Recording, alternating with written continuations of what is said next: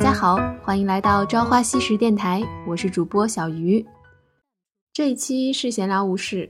想跟大家聊一聊一个叫做极简主义的东西。什么是极简主义呢？这个也是我最近一两年才接触到的一个概念。极简主义的英文叫 minimalism， 我给它下了一个定义呢，就是在不损失生活质量的条件下，精简自己拥有的物质，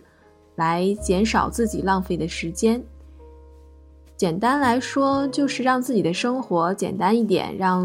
就是身外之物少一点。虽然它被称作一种主义，但是其实我对主义这个词总是有一点就是比较保守的意见，总是觉得很多事情没有必要上升到主义这个地步，因为主义听起来就好像要和别人划清界限的那种感觉，像什么极简主义、素食主义、女权主义等等，很多事情我们就事论事来谈就好了，就是没有必要说我是某某某主义者之类的。在这里我就只把极简这件事情当作一种生活方式来对待，想说一说我是怎么开始了解并且慢慢接受这种极简的生活方式的。我是在大概5年前来到了美国，刚来的时候呢，有一段时间非常的沉迷于购物，尤其是网购，因为初来乍到嘛，总觉得自己有很多东西都很需要，然后呢又有很多新鲜东西，之前在国内是没有见过的，很多衣服的牌子啊，总觉得啊跟国内相比好便宜，不买就很吃亏，所以当时就经常下了课抱着电脑，然后在网上看有什么地方又打折啦，或者是又发现了一个新的牌子可以买啦之类的。我也是在那个时候呢，关注了一个可能大家都听说过的一个微博账号，叫做北美省钱快报。很多人都开玩笑说，虽然它叫北美省钱快报，其实呢应该叫北美烧钱快报。这个账号呢，每天都会在微博上发布各种网站啊，或者是实体店的打折信息，然后怂恿大家去各种买。我当时呢，也是时不时的就会去刷他的微博，然后一看到有打折信息，就觉得哎呀，这个 deal 很好，这个折扣非常的划算，要去买。然后尤其是因为美国这边，其实国内也是一样了，每到有什么比较盛大的节日的时候，比如说每年的从10月份开始一直到圣诞节过后，都属于购物季和打折季，各大商家呢都会推出自己的这个打折促销活动，尤其是非常著名的感恩节，有一个叫做黑色星期五的这一天，基本上很多商家呢都会给出半价左右的这个折扣，所以就很多人会就是要排队去抢一些非常便宜的东西。就是我刚来美国的时候，其实只拿了2个那种很超大的那种箱子，我的全部家当都在里面。但是一个学期过后呢，我就添置了非常多的东西，然后到了第2年，这个习惯也一直就是保持着，但是效果是怎样呢？可以说是非常的不好，因为我发现我买了很多衣服、鞋子，其实在网上买的话，看起来图片很好看，但是收到实物之后，真的就是觉得也没有那么特别，所以穿的次数也不会很多，甚至有些衣服是不合身的。因为我刚来美国的时候也是吃胖了很多，胖了大概10几斤的样子，所以那段时间买的衣服在后来瘦下来之后呢，就根本就是穿不了的。用品来说，比如说有一些护肤品，当时也是为了凑单啊，然后拼折扣啊，买了很多，但是用得很慢，所以就有些东西就放着过期了，也并没有用到，非常的浪费。这种习惯呢，我其实一直都直到读博以后还是没有改太多。因为当时呢，从明州搬到俄亥俄州的时候，我把的行李呢装满了整整的1车，然后开到俄亥俄搬家。刚搬到一个新地方，又是自己一个人住，总觉得房子空空荡荡的，行李也不算多，于是又开始各种买。这个时候就不仅仅是买衣服之类的了，就开始买什么餐具啦、厨具啦、生活用品啦、家具啦等等。当时总觉得哎呀，我要在这里待个4-5年呢，再买太多就算到时候都扔掉也没有关系。结果是什么呢？就是我今年暑假因为课已经都上完了，决定把俄亥俄的房子呢给退租掉，然后搬到芝加哥这里来。所以呢又是一番大扫除大整理，我就发现我东西真的很多，我处理掉了一些东西拿去捐掉了或者是扔掉了，然后大件的家具呢就是卖给了有需要的同学。这个处理我还是相对比较满意，但是这个过程当中我还是反省自己，说真的是很浪费，买掉了很多其实根本用不上的东西，很多东西我根本就一次没有用过，但是还是买来一直囤在那里。我觉得这是一种很不好的习惯。也是从那个时候呢，我开始在豆瓣这个网站上面接触到了极简主义这个概念。在豆瓣上面呢，我关注到了几位友邻，他们应该可以说是极简主义的践行者，其中有一位呢主要来倡导这个极简生活，叫做应该是念 Jacinle 吧， Jacinle。 他呢也是在北美念书工作的一位友邻，和我年龄应该差不多，然后他会经常发布一些有关极简生活、环保主义等等的有用的日记，也会推荐一些相关的网站博客来介绍这个概念。所以大家有兴趣的话也可以去豆瓣上搜到这个 Jacinle， 然后来了解一下他发布的信息。其实接触到极简主义之后，只要是你有这种想要改变自己生活方式的意识，做起来并不难。我说一说我的变化吧，就是自从我决定自己要开始简化自己的生活，精简自己的拥有的物质之后呢，我就会在买衣服或者是用品之类的时候多想一想自己到底需不需要它，买到它之后它会到底给我带来多大的这个实用性。如果我不买这件东西，是不是就意味着我会损失很多，还是说其实并没有太要紧。这样就会让我购物的时候变得更加的理性。还有一点呢，就是在整理自己的现有的东西这方面，就是我会更加注重怎样让自己的生活的环境更有条理。因为我本身呢就是一个很喜欢整理家的一个人，就是我有的时候工作压力很大，忙了一个礼拜，我就会在周末的时候开始大扫除，然后开始清理东西，把东西都归归类放好，然后如果找出那种沉积了很久没有用到的东西，或者是发现了某些过期的东西，我就会全部打包扔掉，然后感觉神清气爽。不知道大家有没有和我一样这种习惯哈？就是我会开始整理一些我的衣柜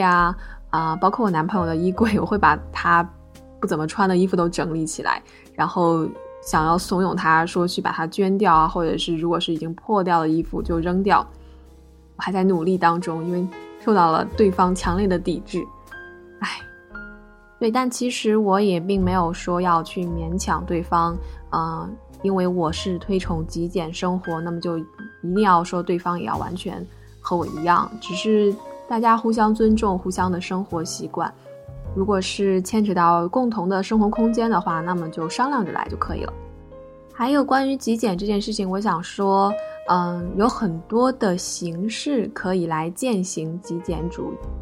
比如说美国就会有很多博客甚至书籍来告诉你，来教你怎么来做一个极简主义者。然后还有一些网站，比如说会让你把你现有的衣服然后建立一个像是收藏家一样的，在网上有一个分类库存单，然后呢你还可以利用这个网上的库存单来练习搭配自己已有的衣服。这些东西我知道是有人在做的，比如说Jacinle 他就自己推荐怎样建立属于自己的胶囊衣柜。胶囊衣柜呢就是说你利用很少的单品，然后进行不同的搭配，然后就产生不同种类的很多样性的效果，这样就是也算是极简主义的一个方式。我自己是没有去做太多这些方面的极简生活方式，因为这些东西对我来说也是要花心力去做，也是要投入时间的，这样对我来说好像就并没有在做极简，就是反而要加了一些时间来做这件事情。所以极简生活对我的影响更多的是理念方面的，就是它会让我在购物的时候多问自己一些问题，然后多考虑一下它的需求性。所以其实我觉得没有必要让极简这件事情流于某一种特定的形式，只是仅仅的让极简这个概念很轻松的融入你的生活当中，我觉得就已经会让你获得一些快乐和满足感了。所以我并不会自称说自己是一个极简主义者，因为想一想自己还是偶尔会买东西来作为一种奖励啊，有的时候也会因为仅仅是喜欢某一样东西，可能并不需要，还是会买下它，就是偶尔放纵一下这样。但是更多的我会发现自己少了很多跟风式的和盲目式的购物。还有一点我想说的就是，极简生活很多时候是和环保主义、零垃圾生活这样的概念联系起来的。这方面呢，我也是在努力当中，尽量的减少对环境的破坏和对资源的浪费。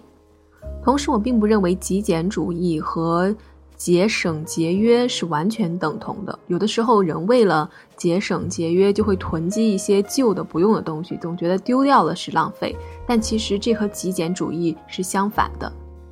接下来的时间我想跟大家分享一个我曾经在豆瓣上面发表的一篇日记。这个日记呢是我用来回答友邻 Jacinle 他转发的一个关于时尚购物穿衣这样的一个问卷，其中呢包含了大概是有十几个问题吧。在这里呢，我选择几个我觉得比较有意义的回答来跟大家分享一下我对于穿衣服还有时尚这些事情的看法。好，那就废话不多说，直接开始。因为它所有问题都是英文的，我会先念一下原题，然后跟大家简单的翻译一下。第一道题呢是What is the most transformative conversation you have ever had with someone on a subject of fashion or style? 这道题就是说，你有没有曾经和某个人讨论过，深刻的讨论过关于时尚和穿衣风格的这个话题？我的回答是，我好像还没有和别人深刻的交流过关于 fashion 或者是 style 的话题，因为自己本身也不是一个走在时尚前沿的人。大学的时候呢，有个好朋友，如果说让我说出最早认识的时尚达人，那应该就是他了。偶尔我们会聊一聊衣服的搭配和最近流行趋势。某一天他看到我穿了一件 trench coat， 就是那种应该算是布的风衣，然后是那种卡其色的，然后当时我在下面搭配了黑色的打底裤和一双红色的系带皮鞋。他说别人穿这种 trench coat 呢都是很欧美范儿，一到穿出一种很甜美的感觉。这大概让我意识到，一个人的造型和风格和这个人自身的样貌以及衣服的特点都有关系。我在挑选和搭配衣服的时候也会去想，这件衣服是不是只在模特身上好看，它是不是适合我的相貌和身材呢？第二个问题是What is your cultural background and how has that influenced how you dress? 就是你自己的文化背景是怎样的，它又怎样影响到了你的穿衣风格呢？我是在中国大陆长大，一直到大学，然后大二下学期去了台湾交流，大四呢到了美国，现在还在美国读博。在国内的时候，穿衣打扮最多的是受妈妈的影响。看我妈妈年轻时候的照片，他应该是属于那种走在时尚前沿的人，很多衣服现在看来也并不过时。我的衣服从小呢都是妈妈带我去买的，一直到出国前都是如此。现在我回国的时候还是喜欢和她一起逛街，虽然有的时候我们的眼光会有分歧，但一般只要我们当时一起看上的衣服，我一定会穿很久。初中的时候有一次想自己逛街买衣服，结果买回来的衣服并没穿过几次。妈妈告诉我说，挑衣服要先看面料，再看颜色和样式，并且还教我如何把不同的颜色给搭配起来，比如什么样的饱和色和不饱和色比较适合我。初中的时候我还会和妈妈买一些时尚杂志，记得当时有一个叫做上海服饰的这样一个还挺小众的一个杂志，然后我们就会一起看。后来去台湾的时候，总体感觉那里的时尚潮流受日本的影响很大，大多数走的都是甜美可爱的路线风格。刚来美国发现衣服虽然比国内便宜，但是怎么都这么丑。欧美风的东西样式比较简单，穿在身上总觉得土土的。有段时间沉迷于网购，在五花八门的牌子里买了一堆要么丑要么不合身要么质量不好的衣服，后来陆陆续续的都捐了或者扔了。大概从读博第2年开始，慢慢学会用简单的颜色和样式来建立属于自己的风格，确定了一些自己可以信赖的牌子，偶尔也会受到系里同学的夸奖。最近1年由豆瓣接触到了 minimalism， 就是极简主义这个概念，虽然还做不到完全极简，但是也会在买衣服之前多想一步，是否真的需要。处女座的我呢，喜欢把衣服按照颜色分类我确实是这样摆的，我会把衣服从最浅的颜色白色，然后一直按顺序排到黑色。以前的衣服花花绿绿的都有，最近这2年发现纯色的越来越多，集中在白色、裸色、灰色、海军蓝还有黑色这几个颜色上，但是还是会有一些明亮色的单品用来在休闲场合搭配，比如说黄色和粉色的铅笔裤、大红色和宝蓝色的开衫之类的。第3个问题，Did your parents teach you things about the clothing, care for your clothing, dressing or style? 就是你的父母有没有教你怎么穿衣服，怎么样保养衣物搭配风格等等的。因为我刚刚也提到了，我的妈妈呢会教我这些东西，比如我妈妈会告诉我说天然的面料是最好的，而面料呢又是选衣服的第1考虑因素，所以我买衣服的时候一定会扒出那个标签来看它的面料成分。我自己呢也是比较喜欢纯棉啊、真丝、亚麻、羊毛或者羊绒这样的质感。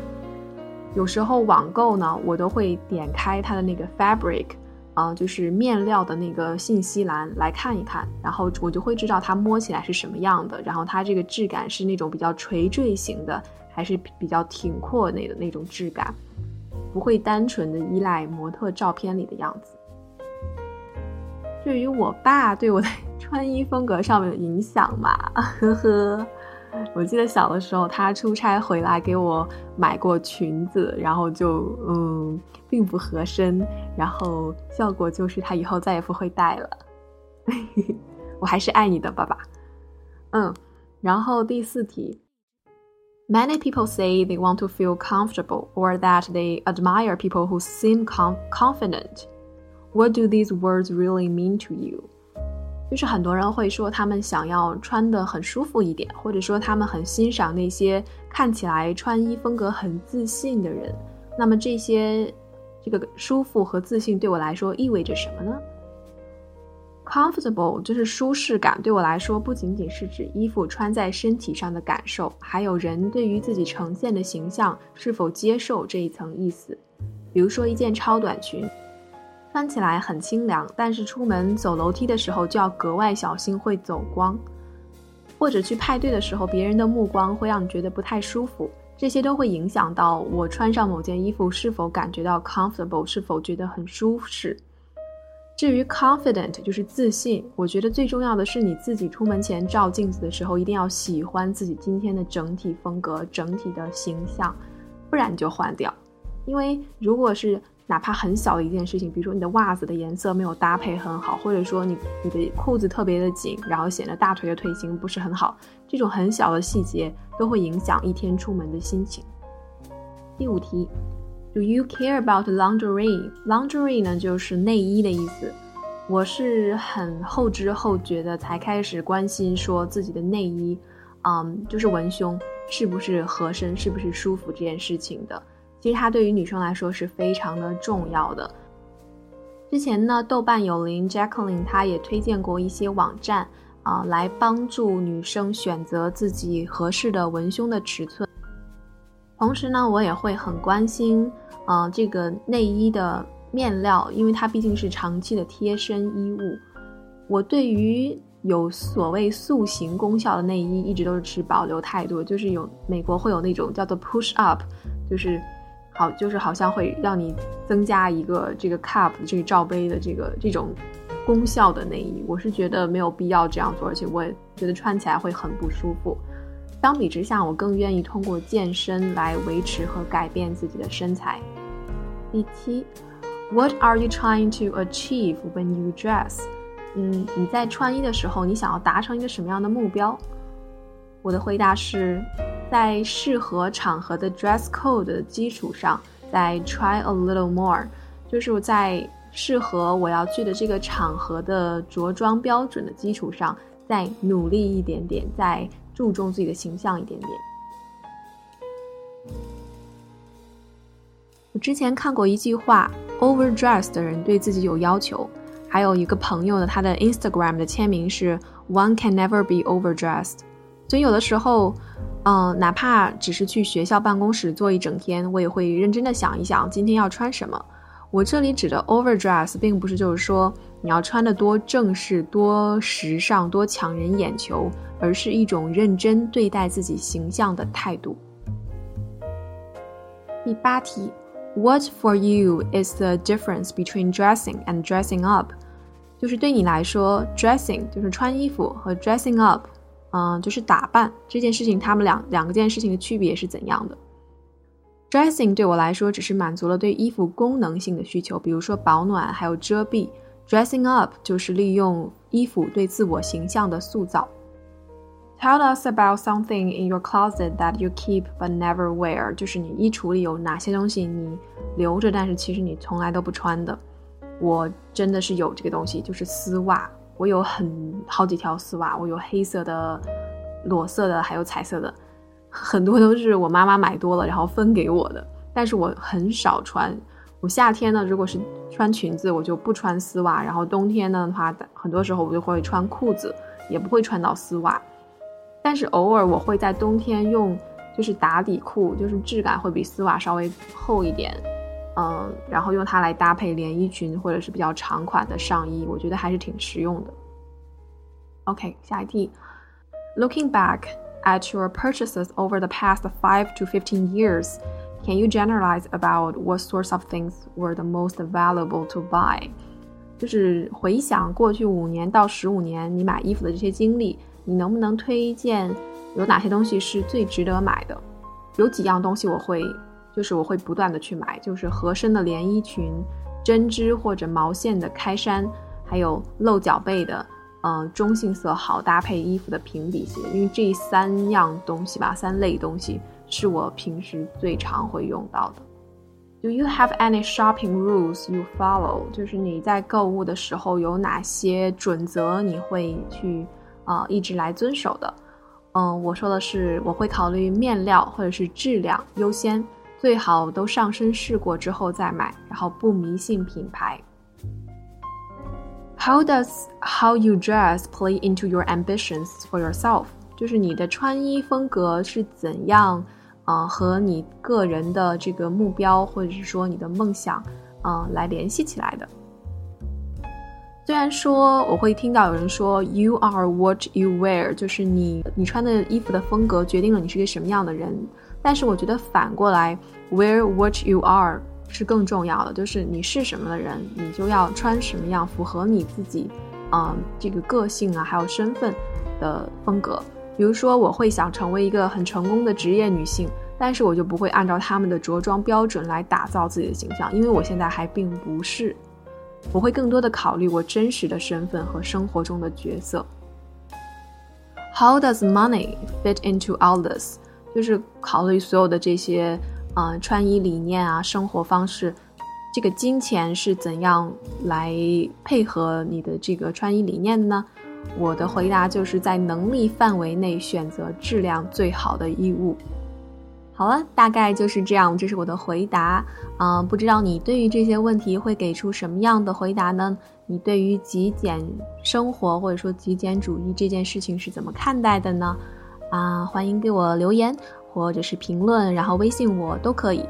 然后北美的同学呢，感恩节马上到了，可能你也会有这个去黑色星期五疯狂购物的这个计划，希望你可以买到你喜欢并且对你来说实用的东西。节目的最后呢，送给大家一首歌，来自于后海大鲨鱼的《猛犸》。我们下期再见，拜拜。